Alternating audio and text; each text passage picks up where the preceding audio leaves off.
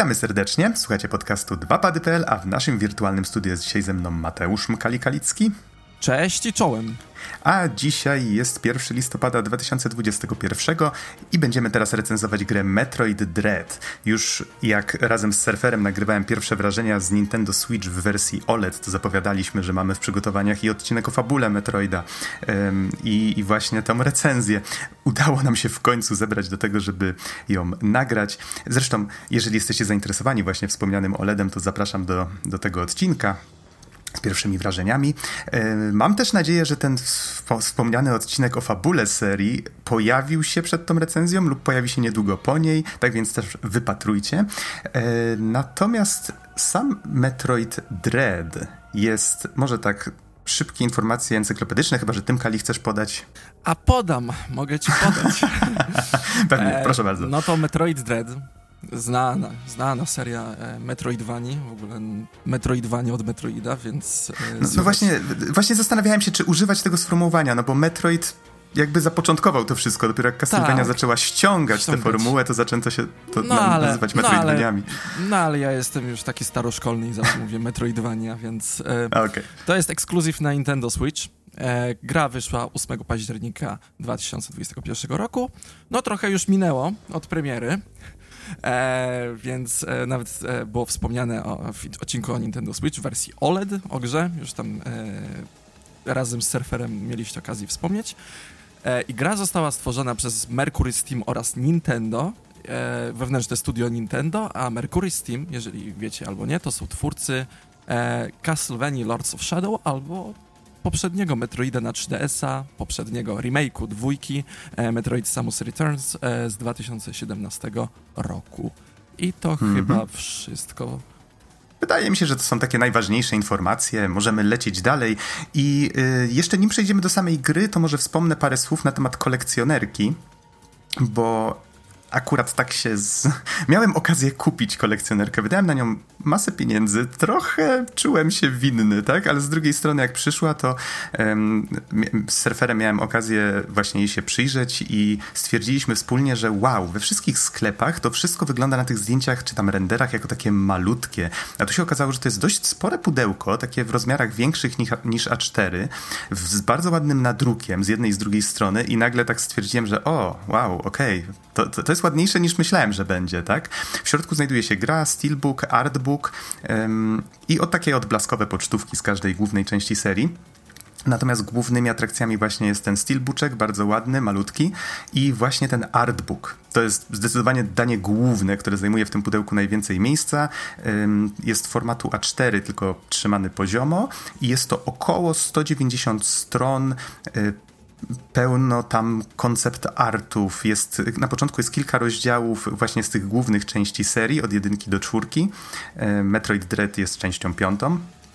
Chociaż jakby tej, tej numeracji nie używa się tak jakoś zbyt często, ale, ale tak, to tam w tle gdzieś istnieje ta informacja.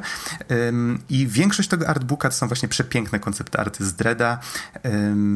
I właściwie taka jedna rzecz, która mi się rzuciła w oczy, przeglądam, przeglądam i tak byłem pod wrażeniem tych wszystkich prac, lokacji, e, przeciwników i zorientowałem się, że celowo nie zamieszczono tam e, na przykład takich koncept artów, które nawiązywałyby jakoś do końca gry, tak? Więc widać, że tych artów na pewno powstało dużo, dużo więcej, ale żeby uniknąć pewnych spoilerów, nie wrzucono tam wszystkiego. Co w sumie doceniam. Obstawiam, obstawiam że w przyszłości, w niedalekiej przyszłości pewnie zostanie wydany jakiś większy, gruby artbook, bo Nintendo bardzo lubi wydawać takie grube artbooki e, a propos swoich gier. Na przykład Mario Odyssey dostało bardzo fajny artbook i myślę, że Metroid w przyszłości też chyba doczeka coś w tym stylu, może z poprzednimi częściami.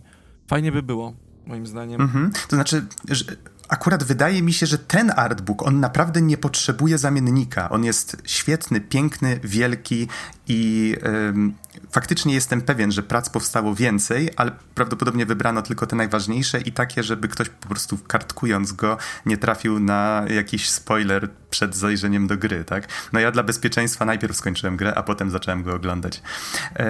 No i właśnie tak, sama kolekcjonerka kosztowała 480 zł, strasznie dużo i domyślam się, że to była cena wycelowana w hardkorowych fanów serii. No i tak, tra trafili na hardkorowego fana serii. Powiem ci, Noksiu, że obecnie ta kolekcjonerka chodzi znacznie drożej, bo mimo tej ceny w porównaniu do innych kolekcjoner kolekcjonerek, jakie widziałem, to jest dość no, dla ciebie hardkorowa, dla mnie to jest standardowa cena, bo Aha. widziałem kolekcjonerki po 600-700 zł, które były znacznie biedniejsze. Okej. Okay. I teraz na przykład metroidowa kolekcjonerkę no, ciężko zdobyć i osiąga ceny przeglądając, tak nie wiem, tydzień temu akurat miałem okazję zerknąć po 600-700 zł teraz, w tej chwili. Okej, okay, rozumiem. Chociaż Więc... na pewno zapakowane, ale to... Tak, o, jakby... czasami nawet używki. Serio. Nawet Aha, czasami okay, używki, więc okay. no, to możesz dodam... sprzedać. nie, nie, my precious. Jeżeli chcielibyście zobaczyć zdjęcia tych kolekcjonerek, to zapraszamy do wersji tego odcinka na YouTubie. Tam jest cały montaż wideo i, i, i zdjęcia na pewno też będą tam wkomponowane. Jeszcze dodam tylko taką informację, że Nintendo wydało Amiibo z Samus i z robotami Emi, które się w tej grze pojawiają, ale o tym trochę więcej powiemy za chwilę. Więc fi figurki też można dostać. tak, znaczy czekam na swoje, ale jeszcze nie miały premiery. Przesunięto ją o miesiąc. Um, dobrze, to Przejdźmy może do samego Metroid Dread, czyli zacznijmy od fabuły. Wspomniałem już, że jest to część piąta, czyli jest to bezpośrednia kontynuacja Metroid Fusion z 2002, czyli tak, tak, 19 lat czekaliśmy na kontynuację. W tak zwanym międzyczasie seria Metroid Prime się, czy podseria Metroid Prime się rozwijała, ale jakby można ją odłożyć na bok. Tutaj mówimy tylko o tych głównych pięciu częściach, czyli Metroid, Metroid 2, Return of Samus, e, Super Metroid, Metroid Fusion i właśnie teraz mamy Metroid Dread. Gra przecieki, na początku... Prze pozwól, że ci prze przerwę, tak. ale, ale ogólnie przecieki były już te 19, 17, 16 lat temu. Już Nintendo kiedyś wspominało, że pracuje nad Metroid Dread i przez tyle lat uważano to jako mit. Do momentu zapowiedzi widziałem wielokrotnie reakcje w internecie, że takie oh my god, the, this is real. Ludzie mówili, że to jest, że nie mogli uwierzyć, że przez tyle lat to było prawdą, że gra powstawała i faktycznie powstała po 19 latach i to jest naprawdę coś wielkiego moim zdaniem dla wielu fanów Metroida. Mhm. A przy okazji pokazuje, że Nintendo naprawdę nie śpieszy się z pomysłami. Oni faktycznie w jakimś wywiadzie powiedzieli, że robili tę grę na Nintendo DS i stwierdzili w pewnym momencie, że ten sprzęt nie jest w stanie udźwignąć jakby tych pomysłów, które mieli na tę grę. No i po prostu odłożyli to do lodówki, tak? I w pewnym momencie stwierdzili, ok, to jest ten moment, kiedy możemy to wyjąć. E, są ku temu jakieś tam lepsze warunki, tak? No i przy okazji trafili na bardzo zdolnych ludzi z Mercury Steam, którzy to zrealizowali. Mercury, Mer Mercury Steam ogólnie na początku, przed Samus Returns, e, zaproponowali Nintendo e, remake e, Zero Mission by the way, jeżeli nie Aha. wiesz. I odrzucili na początku ten projekt. Remake remake'u? Tak, remake remake'u w ogóle, to mnie, to mnie... A nie, przepraszam, nie Zero Mission, przepraszam. Fusion, Fusion prawdopodobnie Fusion, masz na myśli. Fusion, tak, tak, tak. tak. Też słyszałem takie, ale wydaje mi się, że to były plotki. Okej, okay, wiesz co, przejdźmy dalej, żeby, bo mamy jeszcze dużo no, tematów przed sobą, więc nie Proszę. trzymajmy się za mocno jednego.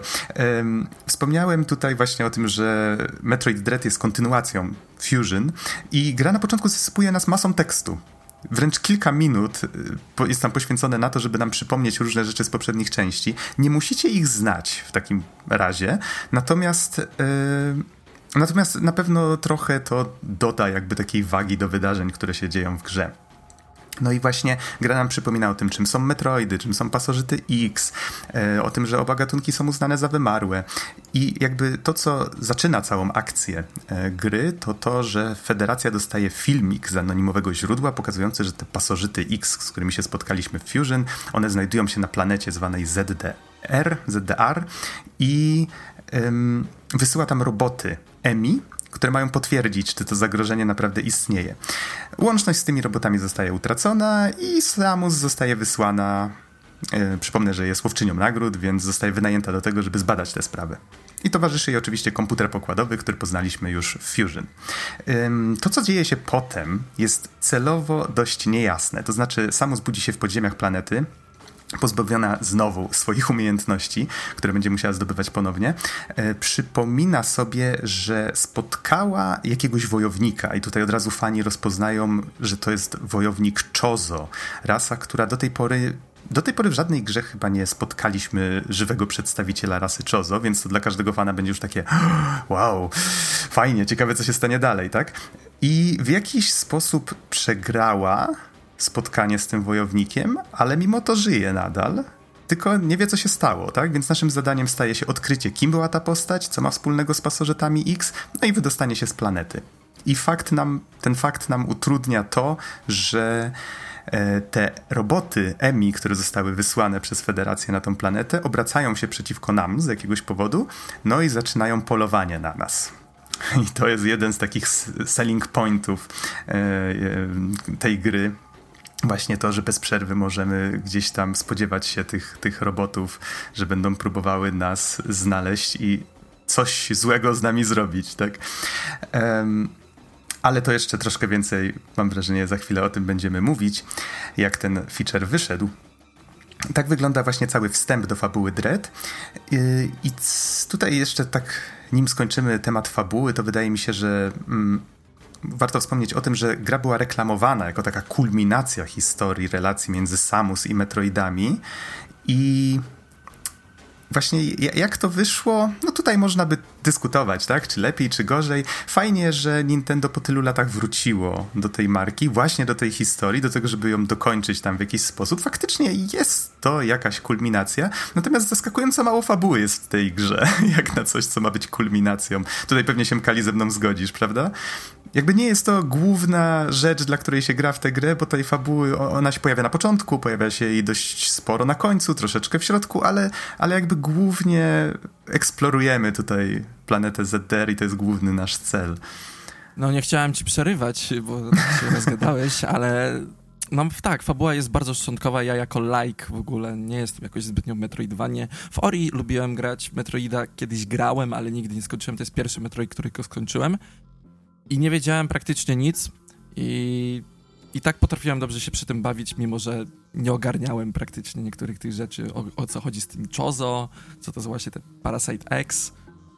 Mimo to, mimo to, e, że nie znam dobrze jeszcze wszystkich tych e, tajemnic metroidowych, to mogę stwierdzić, że polecam mimo, mimo braku znajomości. Mhm, mhm. Okej, okay, jeżeli znaczy, w takim razie mam nadzieję, że ten odcinek, który właśnie przygotowuję z montażem wideo, walczę już od jakiegoś czasu, ten o fabule serii, że też e, ci się przyda, też cię zainteresuje. E, więc odsyłam do tego odcinka. Ho, ho. odsyłam do tego odcinka, jeżeli będzie, jesteście zainteresowani szczegółami na temat tych wszystkich ras istot, o których wspomniałem. No i tutaj wydaje mi się, że jeszcze można wspomnieć, że faktycznie twórcy zaszaleli z finałem. W sensie Metroid Dread na końcu dzieją się, no, dzieją się rzeczy. Może tak, tak to ujmę. I przejdźmy już do mechaniki. E, sama gra, jeżeli nie mieliście styczności z Metroidem, jakimś cudem do tej pory, jest to platformówka 2D, w tej części otoczenie jest w 3D, więc można powiedzieć, że jest to takie tak zwane 2,5D, tak? Poruszamy się w jednej płaszczyźnie, ale wszystko jest trójwymiarowe. Mm, I całość opiera się na eksploracji coraz większych obszarów podziemi. Zdobywamy nowe umiejętności, dzięki temu możemy dotrzeć do nowych miejsc. I jak to w Metroidzie jest dużo takich małych zagadek związanych z bloczkami, które tworzą to otoczenie, tworzą ściany. E, część z tych bloczków jest odporna na różne rzeczy, razem tworzą jakieś tam labirynty, możemy się zamieniać na przykład w kulkę i, i, i właśnie chodzić jakby w takich różnych małych korytarzykach, podkładać bomby, e, czasami używać jakichś różnego rodzaju rakiet i tak dalej i tym podobne. I właśnie eksplorując zdobywamy kolejne ulepszenia dla naszej postaci, dla naszego pancerza, na, na przykład pojemniki na większą liczbę rakiet, albo żeby więcej zdrowia mieć. I właściwie chodzimy, strzelamy we wszystkie powierzchnie, żeby lepiej zrozumieć swoje otoczenie i jak mamy przejść dalej. Plus jest tu dużo bardzo efektownej walki. To właściwie Mercury Steam zadbało o to, żeby te nowe części faktycznie były bardzo dynamiczne i... i, i tak, walka jest mhm. bardzo dynamiczna jak na Metroidvanie, ponieważ na przykład Castle, jak uważam, że Castlevania jest taka bardziej slow-paced, że trzeba bardzo ostrożnie walczyć e, właśnie z, ten, z przeciwnikami, to tutaj w Metroidzie można naprawdę zaszaleć. Biegniesz, strzelasz albo rakietą, możesz tu przeskoczyć bardzo szybko, jest bardzo dynamicznie. Mhm. E, tutaj same umiejętności, co prawda nie zaskoczą starych wyjadaczy, bo całość mm, właściwie wiele pomysłów wraca przez lata. I e, jeżeli graliście w Samus Returns, to właściwie rozpoznacie również pewne nowości, które się tam pojawiły, czyli parowanie i kontry. Można, jeżeli wokół przeciwnika pojawi się taki rozbłysk, to wtedy możemy odbić e, jego cios odpowiednim przyciskiem i zaraz potem, jak zaczniemy atakować, to te ataki zadadzą mu więcej obrażeń. E, po raz pierwszy natomiast pojawia się wślizg tak próbowałem sobie przypomnieć, czy on był już w Samus Returns, ale na, na oficjalnej fanowskiej wiki wyczytałem, że nie, że to jest pierwszy raz, jak się pojawia um, te, te, taka umiejętność w grze i jest to dla mnie o tyle zaskakujące, że faktycznie jest to świetny pomysł. To znaczy te wślizgi w bardzo przyjemny sposób um, sprawiły, że właśnie dostawanie się do jakichś ciasnych miejsc jest dużo przyjemniejsze. Po prostu biegniemy, I robimy szybsze. wślizg. I szybsze, tak. zdecydowanie szybsze, ponieważ tak. nawet podczas starć z Emi e, Ślisk jest idealnym, idealną umiejętnością, ponieważ możemy to zrobić praktycznie w sekundę, a wcześniej Samus powinna wtedy zmienić się w kulkę, jeszcze powolutku lecieć tą kulką i wtedy te EMI nie byłyby tak, przynajmniej na przykład ucieczki z EMI nie byłyby tak dynamiczne, albo samo poruszanie się po mapie.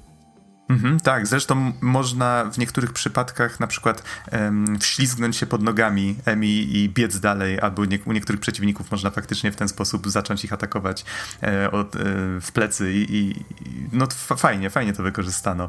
I faktycznie aż się dziwiłem tak, że nie było tego wcześniej. Um, I to, na co ty mi zwróciłeś, Mikali, uwagę, że gra bardzo szybko podsuwa nam kolejne umiejętności. Właściwie co chwila bawimy się jakąś nową mechaniką, prawda? Tak jakby nie ma tutaj ani momentu nudy. Tak, właśnie to, to bardzo, mnie szok, bardzo mnie szokowało w ogóle w tej części, bo jak pamiętam, pykałem troszkę w e, Super Metroid na SNESa, to nie było takiej różnorodności. To właśnie e, z tego powodu, że gra podaje co chwilę umiejętności, gra jest bardzo różnorodna co chwilę wykorzystujemy inną umiejętność. Raz e, w, e, na początku gry na przykład dostajemy rakiety i używamy tych rakiet, a pół godziny na przykład e, przez ten, możemy wspinać się po ścianach. I, a, a, a, pół godziny, a za godzinkę albo za pół godziny coś jeszcze innego, a później coś in, jeszcze innego. I później wykorzystujemy mm -hmm, stare mm -hmm. umiejętności. I tak, musimy to wszystko tego, kombinować. A do tego można je łączyć, więc na przykład możesz wisieć na tak. tej ścianie i nadal używać tych rakiet, więc y, bardzo fajnie animacyjnie y, tutaj zadbano o to, żeby postać się fajnie poruszała. Co jest o tyle ciekawe, że na NESie już zamienianie się w kulkę zostało wprowadzone dlatego, że było trudno wtedy zanimować kucanie i, i czołganie się na no właśnie na ziemi, e, więc stwierdzono, ok, to niech ta postać zamienia się w kulkę, a, a, w tej chwili odwrotnie, tu jest naprawdę bardzo dużo ładnie zrobionych animacji i Samus chyba jeszcze nigdy wcześniej nie ruszała się tak, tak widowiskowo. Z gracją. Z gracją, z, dokładnie, w tym swoim pancerzu wspomaganym. Smash Brothers. e, idąc dalej, i inną ważną rzeczą, którą tutaj e, rozwinięto właściwie, jest mapa. To znaczy, ona nadal standardowo pokazuje nam pokoje, które odwiedziliśmy, nadal zaznacza, chociaż w trochę inny sposób, miejsca, gdzie pominęliśmy jakieś przedmioty, jakby pewne strefy błyszczą i wtedy wiemy, że tam coś pominęliśmy. E, więc jest to przyjazne dla osób początkujących również, e, czy jak chcemy na przykład zdobyć wszystko na 100%. Natomiast po raz pierwszy pokazuje przestrzeń w obrębie pokoju, którą odwiedziliśmy. Czyli widać nawet ścieżkę jak żeśmy biegli przez ten pokój, gdzie podskoczyliśmy, gdzie się odbiliśmy od ściany. Um, może się to wydawać zbędne, ale czasami na przykład patrząc po tych pokojach można zobaczyć, ok, ale ten pokój jest dużo większy, na przykład nie było mnie w tym miejscu, tak? I może tam coś się kryje. Więc czasami to się przydaje, ale jest to głównie taki bajer graficzny. E, natomiast można również stawiać kolorowe znaczniki, jeżeli ktoś chciałby faktycznie wrócić do jakiegoś miejsca, sobie jakieś, jakąś przypominajkę zostawić. I co najważniejsze, da się podświetlać ten sam rodzaj przeszkód. E, nie przypominam sobie innej Metroidvanii, w której dało się zrobić coś takiego. Jest to bardzo przydatne, jeżeli zdobyliśmy na przykład nową umiejętność i wiemy już, że okej, okay, czyli to służy do rozwalania takich barier, dajmy na to. Więc najeżdżamy na taką barierę na mapie, naciskamy odpowiedni przycisk i nagle wszystkie bariery tego typu y, są zaznaczone. I możemy po prostu oddalić sobie widok i zobaczyć, ok, czyli teraz pewnie musimy iść tutaj, bo to jest zabawne, jak często układ- twórcy zostawiają nam takie okruszki chleba i pokazują właśnie, ok, czyli teraz masz tu barierę, tu barierę, tu barierę i my tak sobie, mhm, więc musimy iść po tym sznurku i prawdopodobnie dojdziemy tam, gdzie trzeba. I ten design ten, ten właśnie level design i ten flow, który to tworzy, ma swoje zalety i wady. Z jednej strony to sprawia, że to skomplikowane otoczenie jest dużo przyjaźniejsze w nawigacji i domyślam się, że dużo ciężej jest się tu zgubić niż w takim na przykład Super Metroidzie, który jest bardzo nieprzyjazny dla e, nowicjuszy. E, pamiętam, że ja nawet grając w niego miałem trochę problemów za pierwszym razem. E, I niestety minus tego jest taki, że no właśnie jeżeli jest się już weteranem, no to można się tutaj poczuć tak, jakby gra nas zniechęcała do takiej samodzielnej eksploracji. Aż nie, nie chce się schodzić z tej wyczeczonej ścieżki, bo gra ma tak przyjemny flow, tak przyjemne tempo, że y, właściwie do samego końca po prostu idziemy po tym sznurku i nie czujemy, jakby ona się miała skupiać na tej eksploracji, co być może tak właśnie y, jest w sprzecz- stoi w sprzeczności z samym gatunkiem, tak, który Metroid zapoczątkował. No więc tak jak mówię, można na to różnie patrzeć. Jeżeli... No, no, no ja mam trochę -hmm. odmienny sposób patrzenia od no, ciebie. proszę, ponieważ, proszę. Ponieważ e, nawet ja miałem na samym początku... Nie, może tak porównam sobie do innej Metroidvanii, czyli do mojego ukochanego Ori, gdzie miałeś... Odpalałeś mapę i miałeś faktycznie znaczyć, gdzie masz iść. W Metroidzie tego nie ma i to jest bardzo fajne, że on nie trzyma za rączkę. W Metroid Dread, tak, tego Metroid, nie ma faktycznie. Mm, tak, w Metroidzie Dread nie ma, ale nie zgodzę się, że aż tak e, jest subtelna, żeby prowadzić, ponieważ mi ja potrafiłem się zgubić. E, surfer potrafił się przy mnie też zgubić, e, o dziwo też. E, e, chociaż lepiej mu na początku szło, a później ja pod koniec lepiej, te hehe. Przyznaję, e, sam też się raz zgubiłem. No właśnie, no właśnie, zgubiłeś się, więc nie możesz powiedzieć, że jednak tak eksploracja taka substancyjna aż tak nie jest. Nie zgadzę się. Jest, jest, trzeba pokombinować czasami. Znam osoby, które miały problem też bardzo duży i że potrafiły trzy albo cztery razy się zgubić w tej grze i właśnie bardzo denerwowały się, że czemu nie ma tu znaczników. I to jest właśnie to piękno tej grze, że nie ma tych znaczników, musisz sam pokombinować.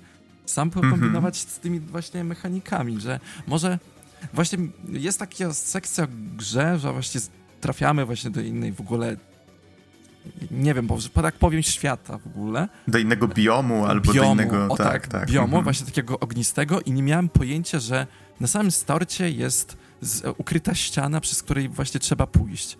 I błagałem się chyba przez godzinę, e, może godzinę, pół godziny po całej mapie, szukając tej ściany i nagle i nagle było takie olśnienie, a może sprawdzę to. I to było to.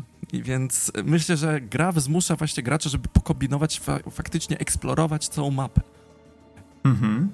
Okej, okay, to powiem ci, to faktycznie, to faktycznie wydaje mi się, że to może być zupełnie inne w zależności od tego, kogo zapytasz, bo ja grając właśnie miałem takie poczucie, że e, gra tak idealnie prowadzi mnie wręcz jak po sznurku i ten backtracking nawet, jeżeli gra chce, żeby się wrócić do jakiegoś innego biomu, to jest to zrobione tak wręcz łopatologicznie na zasadzie, o, masz tutaj teleport i on cię przerzuci od razu tam, gdzie musisz być, a jak tylko zdobędziesz tam to, co potrzebujesz, to możesz wrócić tym samym teleportem z powrotem. I tak, okej, okay, ale w sumie są gry już w tym gatunku powstające od lat zresztą, znaczy dużo takich gier już było, które w trochę inny sposób to pokazują. Na przykład po, starając się w jakiś sposób sprawić, że zapamiętamy dane miejsce, tak? Żebyśmy stwierdzili, ok, ale teraz możemy coś robić. No ostatnio na przykład odświeżałem sobie Area of Sorrow i, i tam jest taki moment, gdzie na początku gry musimy się zjawić w miejscu, gdzie jest dużo wody, a potem pojawiają się umiejętności związane z wodą. I właściwie pierwsze, co przychodzi na myśl, to jest hmm, gdzie ostatni raz widziałem dużo wody? No tak, pamiętam, byłem w takim miejscu. No właśnie, wydaje mi się, że tutaj trochę bardziej łopatologicznie do tego podeszli, ale, ale miło mi słyszeć tak, że jednak e, to zależy też od, od po prostu od doświadczeń. To każdy prawdopodobnie trochę inaczej e, do tego podejdzie. Natomiast, żeby już może to, ten mój słowotok tutaj troszkę zakończyć. Porozmawiajmy o mięsie tej gry. Tak, za, za sekundkę tylko e, jedna myśl jeszcze nim mi ucieknie wydaje mi się, że mimo tych różnych doświadczeń, najważniejsze jest to, że ten flow, że to tempo gry jest naprawdę świetne i że po prostu gra się w to super przyjemnie. I tak, przejdźmy do tego mięsa. To Mkali, co mi możesz powiedzieć o Emi, czyli o tych robotach, które nas gonią? Bo to w sumie był bardzo ważny element, jak tę grę reklamowano, prawda? Jak ci się na, to podobało? Na, na, początku, na początku taka prywato uważam, że Emi mimo swojej robotyczności są strasznie słodkie. O Jezu! Okej. Okay. Nie, nie, wiem, nie wiem czemu, ale dla mnie to są takie urocze roboty. Może nie tak urocze, urocze jak w portalu. Tak, ale, wydają ale, dziwne, ale... creepy dźwięki, podchodzą do ciebie i ci wbijają szpikulec prosto w kla... No tak, dokładnie. E, ale Słodkie, nie, nie, nie ma co. Nie, nie, wiem, jakoś, jakoś tak fajnie. On bardzo designowy, design mi się, się bardzo podoba, ale dobra, dobra. design jest fajny, tak, to prawda. Ogólnie, ogólnie e, mięso gry to właśnie są właśnie te ucieczki od e, robot, e, robotów EMI. I to są tak, tak zwane, w grze są tak zwane takie strefy, gdzie właśnie EMI grasuje, tam patroluje i szuka właśnie Samus, żeby wbić ten szpikulec w nią, właśnie w, ogóle ją zlikwidować. No i te labirynty są tak e, ciekawie zaprojektowane jak takie stricte areny, gdzie bawimy się e, w ganianego, w kotka i myszkę. E, no i musi po prostu uciekać od tych Emi do momentu... Tak, bo nie, nie, możemy im zrobić krzywdy. To jest najważniejsza rzecz tutaj, tak? Że tak, żadna tak, z naszych nie, broni na nie nie działa. Ani rakieta, ani, ani blaster nie działa, więc e, po prostu tak jak e, komputer powiedział do Samus, you need to survive, musimy przeżyć. I tak, pewne dokładnie. I, I, właśnie zdobywane umiejętności podczas gry nam to ułatwiają właśnie chociażby niewidzialność. Nie wiem, czy niewidzialność była wcześniej e, w Metroidzie, ale chyba to jest pierwszy też, raz. Też sobie nie przypominam, natomiast faktycznie no tutaj ma sens, tak? Bo tak. Te, e, e, ogólnie tutaj gra zamienia się w skradankę w tych strefach. Początkowo trochę nie podobał mi się ten pomysł, że to są takie oddzielone strefy, bo pamiętałem jeszcze Fusion, w którym pojawia się trochę podobny pomysł i jest tam świetny. Po prostu nadal, jak się gra za pierwszym razem w tę grę, to buduje takie bardzo fajne momenty, gdzie no trochę boimy się tego, co się dzieje. E, Mimo, że to jest gra dla dzieci trochę też, prawda? E, więc taki horror dla nastolatków zawsze mi się nasuwa to określenie, jak sobie przypominam Metroid Fusion. Nadal mi się ta gra bardzo podoba. I tutaj najpierw trochę mnie rozczarowało to, że zawsze wiemy, że w tym miejscu będziemy się obawiać Emi. Ale ma to też swoje plusy, tak? Więc tutaj coś za coś. Po prostu zawsze wchodząc w tą strefę, jesteśmy o tym informowani, więc zdajemy sobie sprawę, okej, okay, tutaj właśnie czyha na nas to niebezpieczeństwo i musimy nasłuchiwać, musimy patrzeć na jakieś właśnie wskazówki e, wizualne, czy Emi właśnie patrzy w naszą, w naszą stronę, albo czy usłyszała nasze kroki. Jest tu dużo takich właśnie fajnych detali i my się uczymy powoli, jak reagować na to, co widzimy i, i na zachowanie Emi.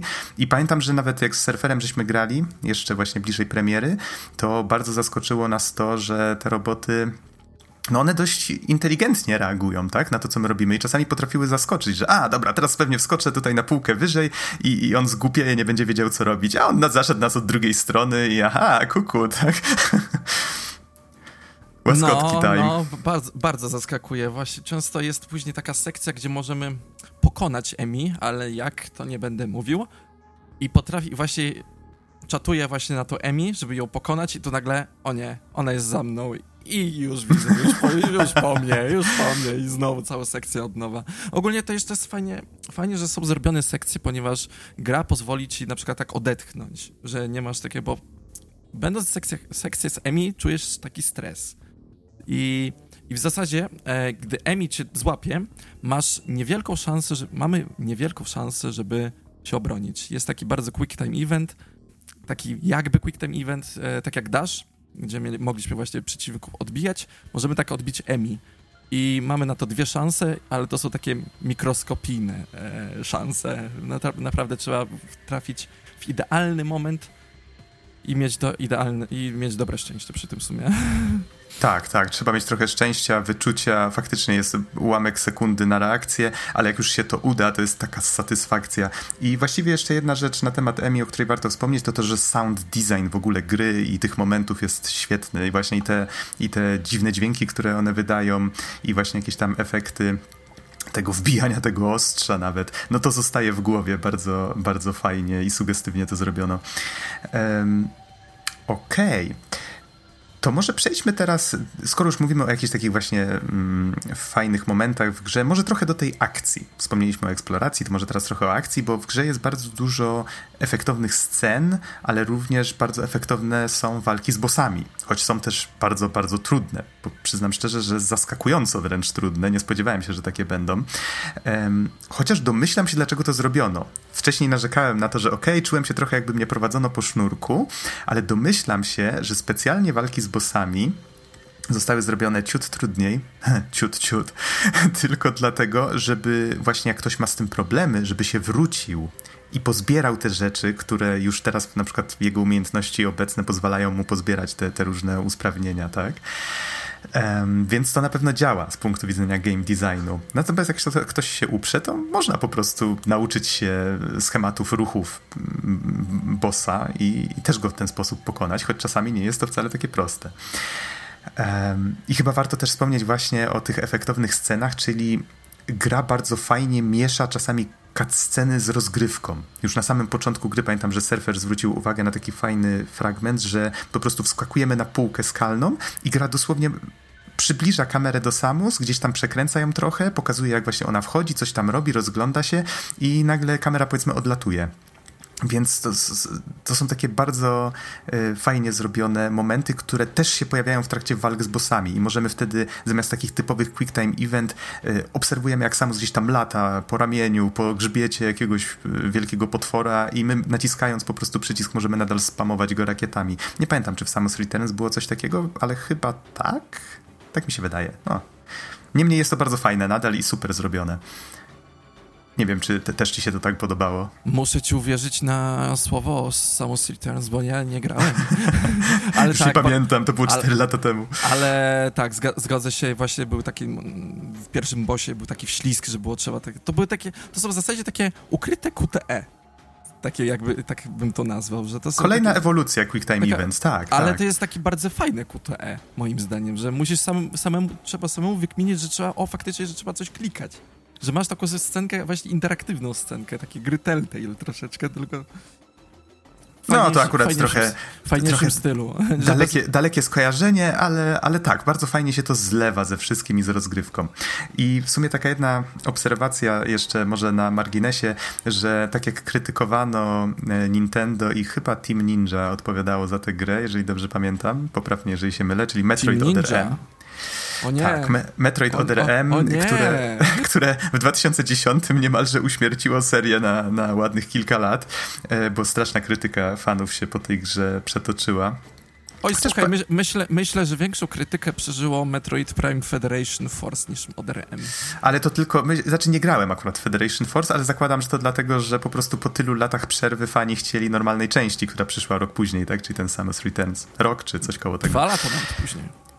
Coś Ach, tak no już, już nie pamiętam szczegółów. Powiedzmy, że jest to nieistotne. Chciałem tylko powiedzieć o tym, że w Metroid Other M właśnie zmieniono sposób narracji, Samus miała masę monologów, one były no, w różnej jakości napisane i tak dalej. Natomiast jakby chodziło o to, że ym, o ile Samus nie jest postacią niemą w serii i, i się w intrach różnych pojawiają właśnie jej monologi i tak dalej, to ona z reguły no, jest postacią oszczędną w słowach. Ona przede wszystkim działa, tak? E, I to czyny o, o niej świadczą i ludzie sobie budowali w głowie jakiś tam obraz tej postaci przez lata, dlatego właśnie ODRM tak, tak a nie inaczej zadziałało na fanów. Natomiast e, bardzo podobało mi się to, jak tutaj jakościowo podeszli do tego i animatorzy, i właśnie ktoś, kto zajmował się reżyserią scenek, jak to pokazać. Czyli na przykład mamy tutaj taką scenę z jednym z bossów, żeby może nie mówić jakim konkretnie, ale e, pojawia się tutaj jeden boss, stoimy w, tuż przed nim i Samus właściwie stoi taka niewzruszona, ten potwór się miota gdzieś tam tuż przed nią, e, przed nią i ona stoi tylko i zaczyna ładować blaster, tak jakby, nie wiem, aż czułem, jakby ona to robiła w gniewie, tak? I w takim w pełnym pogardy sposób właściwie sprzedaje temu potworowi pocisk prosto w paszczę, tak? I nie, te emocje... Nie wiem, cze, nie wiem czemu, ale mam takie skojarzenie z Mandalorianem. Jest, e, że tam nie wiem, nie oglądałem Mandaloriana. Bo ma Mandalorianie jest Bounty Hunter, główny bohater, a Samus no też tak. jest Bounty Hunterem, więc myślę, że to takie takie bardzo fajne porównanie moim zdaniem. Okej, okay, to nie, nie, wie, nie, nie wiem, może ta, może ta scena jest jakimś nawiązaniem, natomiast to, co zwróciło moją uwagę, to to, jak dużo emocji udało się animatorom prostą kilkusekundową scenką przekazać. Więc tutaj jak najbardziej pochwała dla nich, tak, że to bardzo fajnie tutaj zadziałało i w wielu innych momentach gry też, że Samus praktycznie tym, co robi i w jaki sposób to robi, w jakiś tam sposób przekazuje emocje, które my jako gracz odbieramy. Dobrze, i Wydaje mi się, że już powinniśmy powoli zmierzać do końca, więc może opowiedzmy jeszcze trochę o oprawie. Jak ci się podobała gra? Ojejciu, e, gra jest prześliczna, jest, jest stricte surowa artystycznie, ale to dodaje jej uroku w pewnych momentach i właśnie są na, jest bardzo śliczna. Mieliśmy okazję pograć na OLEDzie, na zwykłym Switchu, na dużym telewizorze. Ja o, gram... ta czerń jest taka... Mm. Tak, ja grałem osobiście e, na swoim Switchu, zwykłym, ale i głównie przenośnie, bo praktycznie wyjechałem do domu i przyjem sobie pykałem e, po drodze w, to, e, w pociągu i jest bardzo, bardzo, bardzo ładna. Odczuwałem, że przez całą grę chyba jest cały czas 60 klatek, nie czułem zwolnień, nie wiem jak, czy ty Właśnie wydaje zwolnienia? mi się, że pojawiły się pod koniec, jak się pojawiły takie bardziej um, umiejętności, które powiedzmy sprawiają, że na ekranie pojawia się masa różnych rzeczy i tych przeciwników było więcej. Wtedy faktycznie pod koniec gry czułem, że w niektórych momentach gra zwalnia, ale tak, przez większość czasu jest to takie czyściutkie 60 klatek i aż przyjemnie się na to patrzy. Mhm. No Nintendo jest znane, że właśnie bardzo dobrą optymalizację do swoich gier. Chyba, że to Pokémony. Ale to nie robi Nintendo.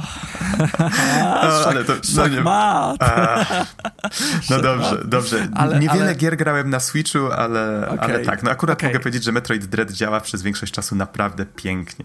Tak, sam design pomieszczeń mm -hmm, w mhm, ogóle są dopracowane. Czasami są właśnie takie pomieszczenia, gdzie widzimy w tle jakiegoś jakieś monstrum nieżywe i lasery, które właśnie e, kroją go na kawałki kroją, gdzieś tam. Kroją, nisz, niszczą właśnie, jakoś zabi próbują go jakoś ukatrupić. Ale tutaj, takie... taki, ale tutaj jakiś taki makabryczny przykład podałeś, a ja pamiętam było też wiele takich pomieszczeń, wodne. gdzie były na... wodne, wodne tak, albo jakieś ładne. takie dżungle, gdzie w tle były jakieś olbrzymie rośliny, jakieś właśnie piękne promienie słońca gdzieś tam tam się przybijające przez te jaskinie. No super. Metroid, no. Metroid fajnie balansuje między takimi mrocznymi scenariami, a taki bardziej, może nie powiem, że wesołymi, ale bardziej takimi kolorowymi. O tak, tak, tak, tak. Czuć, że ta planeta ma jakieś, e, jakieś różne ekosystemy i że to faktycznie, e, że odwiedzamy różne miejsca. Początkowo faktycznie one wydają się podobne do siebie, ale z biegiem czasu tam coraz, coraz różniejsze miejsca odwiedzamy, więc faktycznie to jest super. I taka może techniczna ciekawostka a propos tych teł, tak zauważyłem, porównywałem sobie tę grę z Bloodstained Ritual of the Night, bo przypomniałem sobie, że tam mi na przykład grafika 3D zupełnie nie leżała, a muszę przyznać, że Metroid Dread jest jedną z najładniejszych platformówek 2D z grafiką 3D, jaką widziałem od, uf, od dawna. Tak w sumie pamiętam, że chyba ostatnią, która mi się tak podobała, to było mm, Castlevania The Dracula X Chronicles na PSP. Też była bardzo ładnie zrobiona. Natomiast tutaj wszystko wygląda super i Wydaje mi się, że to po części jest w związku z tym, że faktycznie twórcy musieli sporo uwagi poświęcić pewnym rzeczom, musieli zbadać na pewno, y, co działa, a co nie. I na przykład, jak zacząłem się przyglądać sceneriom i w Bloodstained, i w Metroid Dread, to zauważyłem, że na przykład bardzo wyraźnie w Metroidzie są oddzielone pierwszy plan od tła w taki sposób, żeby to tło nadal sprawiało wrażenie części tego samego miejsca, żeby dodawało tej przestrzeni gdzieś tam w tle, ale widać, że tam gdzieś jest oddzielona jakaś barierka, gdzieś jakaś linia po prostu jest narysowana na podłodze, a gdzie indziej powiedzmy jakieś inne ozdobniki. Do tego ten stożek kamery jest tak ułożony, że e, nie ma takich sytuacji jak w Bloodstained, gdzie czasem ta podłoga się jakoś tak układała pod jakimś takim dziwnym kątem, że mieliśmy wrażenie, jakby ta postać była zupełnie odczepiona od, od tego otoczenia, więc tutaj ma się wrażenie, jakby każde pomieszczenie przeszło taki bardzo poważny proces, gdzie każdy się mu przyglądał, coś dodawał, usprawniał, szlifował. Na pewno poszło na to bardzo dużo czasu i uwagi i jestem naprawdę pod wrażeniem, jak, jak, dobrze to wygląda. I wydaje mi się, że właśnie takie gry jak Bloodstained, które no, miały na pewno dużo, dużo mniejszy e, budżet, że, że będą teraz patrzyły właśnie na Metroid Dread, jak tego typu rzeczy powinno się robić. A jak ci, hmm. Noksiu, się podobała muzyka? Powiedz mi. A wiesz co, z muzyką akurat przyznam, że ona pasowała do akcji, faktycznie pasowała do tego, co działo się na ekranie, budowała niepokój, właśnie fajny nastrój, pobudzała do działania, kiedy trzeba, ale jeżeli miałbym sobie przypomnieć jakieś konkretne utwory, to faktycznie może kilka, jeden, dwa, może trzy, nie jest, nie jest tak, właśnie to jest to, że ta muzyka nie zapadnie wam w pamięć. Ja właśnie, a ja właśnie mam jakoś przeciwnie, odczuwam, bo uzależniłem się od tej muzyki i słucham, słucham, sobie w pracy praktycznie całego soundtracku. O, no I, proszę. I przy okazji chciałbym wspomnieć, że bardzo mnie boli, że Nintendo nie wrzuca żadnych soundtracków na Spotify'a, albo inne właśnie usługi, bo naprawdę to mhm. jest bardzo, bardzo boli mnie słuchanie takiej dobrej muzyki w, w kompresji YouTube'owej. No nie, no bardzo mnie to boli, bardzo. Okej, okay, rozumiem, rozumiem. Natomiast ym, chodzi mi tutaj głównie o to, że w serii jest kilka kawałków powiedzmy jeden, dwa, czasami trzy na część, które y, tak bardzo y, kojarzą się z daną grą, y, które właściwie super się słucha nawet poza grą. I dlatego wydało mi się, że tutaj jakby brakuje takiego kawałka, który jednoznacznie bym stwierdził, ok, chcę słuchać, tak, tego poza grom i faktycznie, i to faktycznie brzmi super ten soundtrack no to, pasuje no to, do tej no gry tak, jako no nierozłączny ja tak, element. No to ja mam tak głównie z motywem Samus chyba, ale on jest trochę przyklepany, ale dreadowa wersja chyba najbardziej mi się podoba. Dreadowa. Tak, pojawia, pojawia się trochę nawiązań tak, do takiej klasyki w serii, to prawda. No dobrze. To wydaje mi się, że czas najwyższy no, do podsumowania podejść. to no może i, na początek. No, mhm. czy powiem ci, może ja tak, bo tak zawsze pytasz, że. Ile zajęło ci przejście gry, właśnie? O nie, ja chciałem inne pytanie zadać. Lecisz w Kali. E, chwileczkę, chwileczkę, aż odpalę Switcha. Tyk, tyk, znaczy, to tak po, powiedz około, nie mów tam dokładnie, bo to tam e, Jeżeli nie ma chyba pamiętam co. dobrze, to 6.37, 6 godzin 37 minut, okay. ale to jest czas taki to jest taki zwa, tak zwany czas z gry, który ci pokazuje jakbyś, ile czasu ci zajmuje grę, gra bez śmierci, bo tak to ze śmierciami powtarzanymi Właśnie sekcjami, nie, nie jestem, to myślę, z 11 godzin było. Nie jestem pewien, czy, nie jestem pewien, czy ten licznik liczy takie rzeczy. Być może liczy, być może nie, nie sprawdzałem. E, teoretycznie e... liczę, bo sprawdziłem sobie, bo mam aplikację e, Family na Nintendo, gdzie mogę sprawdzić dokładny czas o. w ogóle, jak, e, ile grałem w Metroida o, ten... i, i przeliczyłem, że ponad 11 godzin było. O, to żałuję, że nie wiedziałem o tym przed, to byś mi powiedział, jak to się sprawdza. Natomiast u mnie, to, u mnie gra pokazała coś w rodzaju 6 godzin 15. Tutaj niektórzy sobie pewnie pomyślą, o kurczę, to, to jest krótka gra. Ale powiem tak, ona jest naprawdę dobrze skrojona. Przez te kilka godzin będziecie się bardzo dobrze bawić. Poza tym, jeżeli postanowicie potem już uczestniczyć w takim, nazwijmy to, endgame'ie, tak? czyli już macie wszystkie umiejętności, możecie eksplorować wszystkie miejsca swobodnie, to nagle te wszystkie łamigłówki wychodzą na wierzch i przedmioty, które są najtrudniej ukryte w grze, bo nagle się okazuje, że mając to wszystko do swojej dyspozycji, musicie korzystać z niektórych umiejętności w sposób, który którego gra właściwie nie uczy. Tak samo było w Fusion, tak samo było w niektórych innych częściach. E, głównie chodzi tutaj o wykorzystywanie e, przyspieszenia, które już się pojawiało nieraz w serii nie wszyscy wiedzą, że można wykorzystywać e, przyspieszenie w bardzo, bardzo pomysłowe sposoby. E, oczywiście jak najbardziej przez twórców zaplanowane. E, zachowywanie pędu poprzez poruszanie się i tak dalej. I niektóre znajdźki naprawdę ciężko zdobyć. I pamiętam, że chyba poniżej 10 godzin udało mi się zdobyć 100%.